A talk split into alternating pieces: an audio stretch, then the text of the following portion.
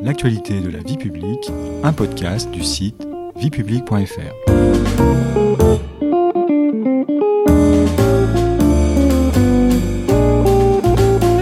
Bonjour à tous, bonjour Stéphanie. Bonjour Patrice. Au sommaire de ce sixième épisode de notre série consacrée aux municipales, les métropoles.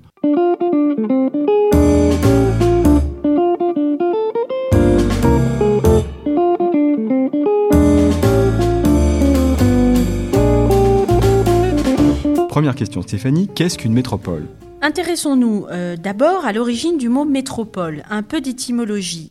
Le terme métropole vient du grec métropolis, qui signifie principale ville d'une région. Ça a donné la définition géographique de la métropole. Mais par rapport à notre sujet, dans le cadre de notre série consacrée au municipal, on va s'intéresser à la métropole au sens de l'organisation du territoire français. Dans ce cadre-là, la métropole correspond à un type d'établissement intercommunal. Vous savez, le fameux EPCI dont on vous parle depuis déjà un certain nombre d'épisodes. La métropole, c'est donc un EPCI de très grande taille, puisqu'il regroupe plusieurs communes formant un ensemble de plus de 400 000 habitants, dans le périmètre duquel se trouve le chef-lieu de région. Mais pourquoi créer une métropole? Quel est l'enjeu?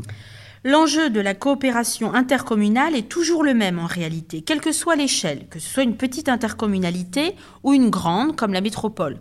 On cherche à créer des ensembles urbains qui permettent de mettre en commun les moyens et les ressources des différentes communes afin d'être plus efficaces dans la mise en œuvre de projets de développement économique, d'aménagement du territoire, de mobilité, etc.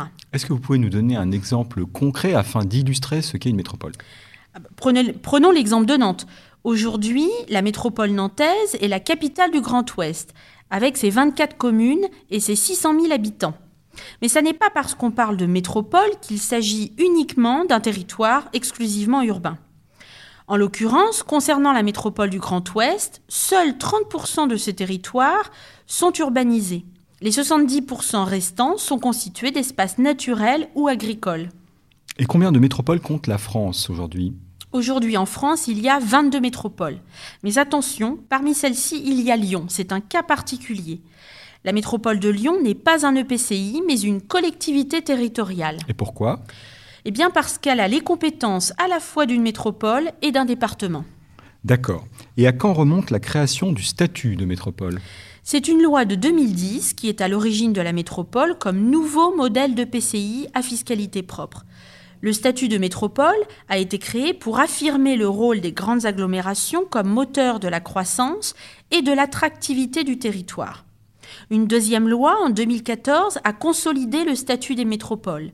C'est la loi MAPTAM de modernisation de l'action publique territoriale et d'affirmation des métropoles. Quelle a été la première métropole? C'est la métropole de Nice-Côte d'Azur en 2010. Après la métropole de Nice, D'autres métropoles ont vu le jour au 1er janvier 2015, Bordeaux, Brest, Grenoble, Lille, Montpellier, Nantes, Rennes, Rouen, Strasbourg et Toulouse. Et à partir de 2017, la loi a abaissé les seuils permettant de créer une métropole. C'est ainsi que Saint-Étienne Métropole et la métropole de Toulon, Provence, Méditerranée ont vu le jour le 1er janvier 2018. Abordons maintenant la question des compétences. Quels sont les domaines de compétences d'une métropole? La métropole a été créée dans le but de valoriser l'économie du territoire sur lequel elle est située, d'optimiser également les réseaux de transport, de développer les ressources universitaires et la recherche, de stimuler l'innovation et de promouvoir plus facilement le territoire à l'international. Une fois créée, la métropole va prendre en charge certaines compétences qui étaient celles de ses communes membres le développement économique par exemple, l'organisation de la mobilité, la politique locale de l'habitat, la gestion des services d'intérêt collectif comme l'assainissement des eaux usées, etc. La métropole peut également se voir attribuer en concertation, cela se fait par convention, avec le département ou la région, des compétences en matière de transport scolaire, d'aide sociale, de questions concernant les collèges et les lycées, ou le développement économique au niveau régional. La métropole peut également se voir confier par l'État la propriété et la gestion de grands équipements et infrastructures. Enfin, dernière question, Stéphanie, comment une métropole est-elle gérée? Rappelons que la métropole est une intercommunalité, c'est un EPCI à fiscalité propre. C'est une intercommunalité de grande taille qui fonctionne en gros comme n'importe quelle autre intercommunalité. Vous avez trois instances. Premièrement, une assemblée d'élus qui délibère et vote les décisions, c'est le Conseil de la métropole. Deuxièmement, le président du Conseil de la métropole, qui est élu par le Conseil de la métropole en son sein.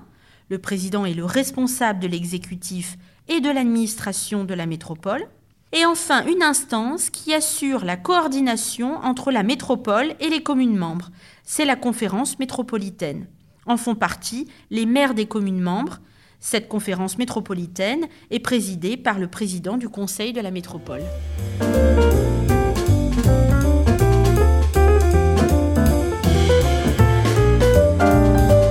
Merci beaucoup Stéphanie, c'est la fin du sixième épisode. Le prochain sera consacré au Grand Paris et à la région capitale. Vous pouvez vous abonner à tous nos podcasts sur les plateformes habituelles et également les retrouver sur nos réseaux sociaux. Et pour en savoir plus, rendez-vous sur notre site internet. À très vite. Au revoir à tous, au revoir Patrice.